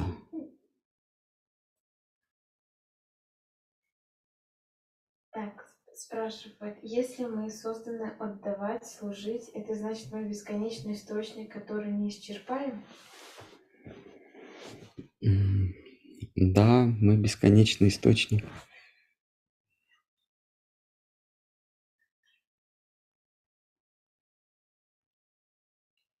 Как звезда, она бесконечно может светить.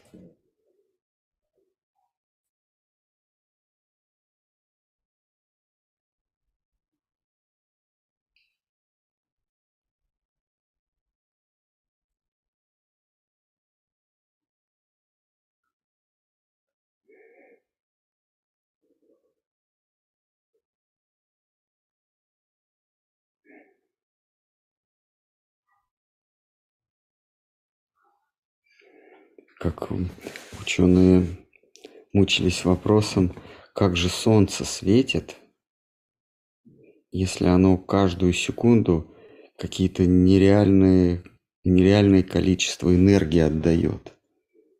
Откуда она берет? И светит долго-долго, еще долго. Откуда? А, вот я не знаю, как они на этот вопрос ответили. Наверное, что-то есть научное, научно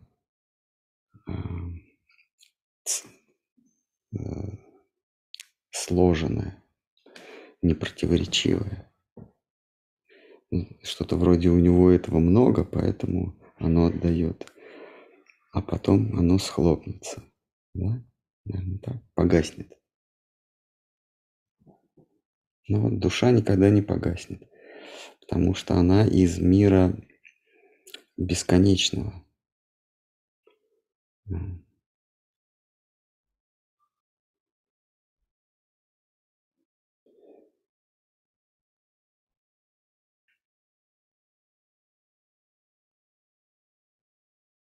Может вечно служить, получается. Да.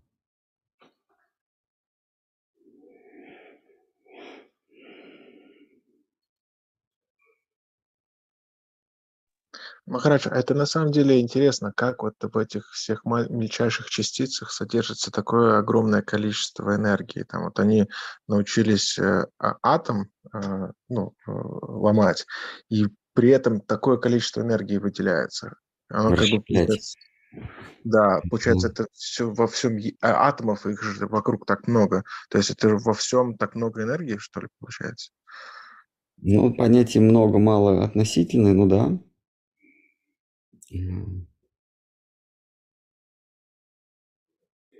Это энергия, это, да, степень воздействия.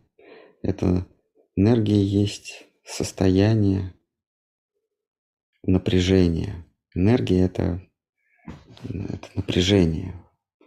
И, ну, в физике говорят, есть малые напряжения или малые силы, и есть сильные силы. Вот а, частицы внутри атома удерживают сильные силы. А, ну, там э, электроны, да. Но если эту сильную силу разомкнуть, то вот эта энергия или вот это напряжение, которое между атом, внутри атома, между электроном и, и ядром а, э, существует, или даже внутри ядра, ядра существует, они удерживают друг друга, вот эти элементарные частицы. Если каким-то способом их разъединить, то энергия, которая их удерживала, она высвобождается, происходит атомный взрыв. Просто высвобождение энергии. Это предсказал Эйнштейн и чисто теоретически. Да, потому что вот мы привыкли, что есть гравитационные силы, что, а, например, а, там какой-то камень, он притягивается к Земле. Это гравитационная сила, она довольно слабая. Есть электромагнитные силы, они тоже довольно слабые. А, если разомкнуть камень и Землю, то будет освобождение энергии, но не очень большое. Есть слабые силы, а, например, электроны с ядром. Если его разомкнуть, то не очень сильно, не очень много энергии высвобождается. Это слабые силы. Мы, а, ну, грубо говоря, электрический ток, да, вот мы освобождаем электроны, вот они начинают выстраиваться там в ток, сильной энергии не происходит, э, в освобождении большой энергии. Но внутри ядра там, там очень плотно они удерживаются. И вот если их разомкнуть, происходит ядерный взрыв. Вот, вот пока открыли четыре силы. Электромагнитная, гравитационная, сильная и слабая.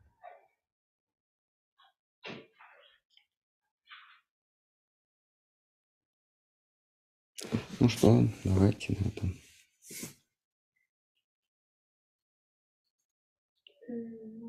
Вопрос. Какую книгу предшествующих ачарьев посоветуете почитать из простых? Из простых, ну, книгу Шидхар, если вы совсем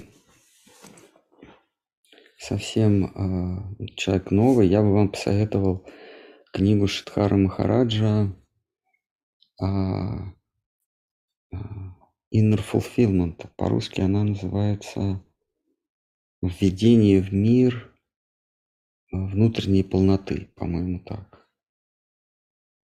По-английски Inner Fulfillment. Ну, вообще, Бхагавадгиту я... А, а, Ачарьев. Мгм. Ну, знаете, вот все есть в читании Чаритамрите. Это Кришнадас Кавирадж написал в начале.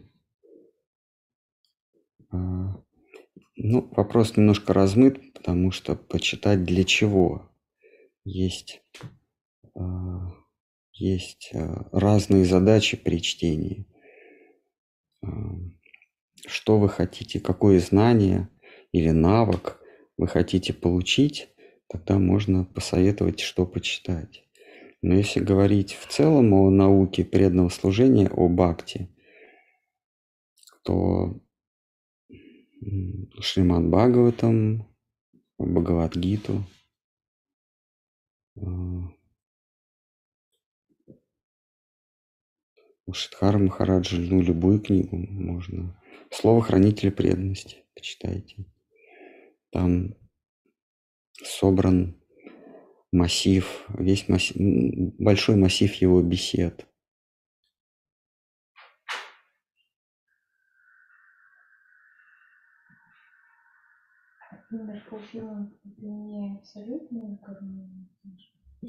Нет, не знаю.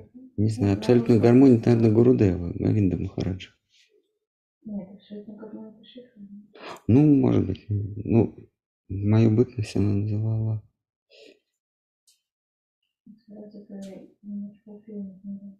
А, ну, значит, абсолютная гармония. Это. А, окей, да. Значит, абсолютная гармония.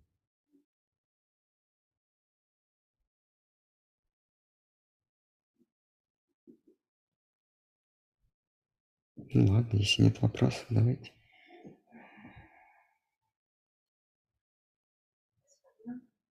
Да, только надо будет отключить. Оставляем Zoom, да? Мгм.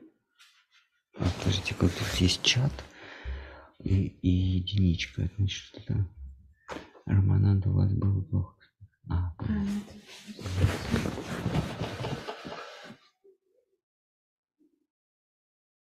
так, значит, ставьте лайки и нажимайте на колокольчик.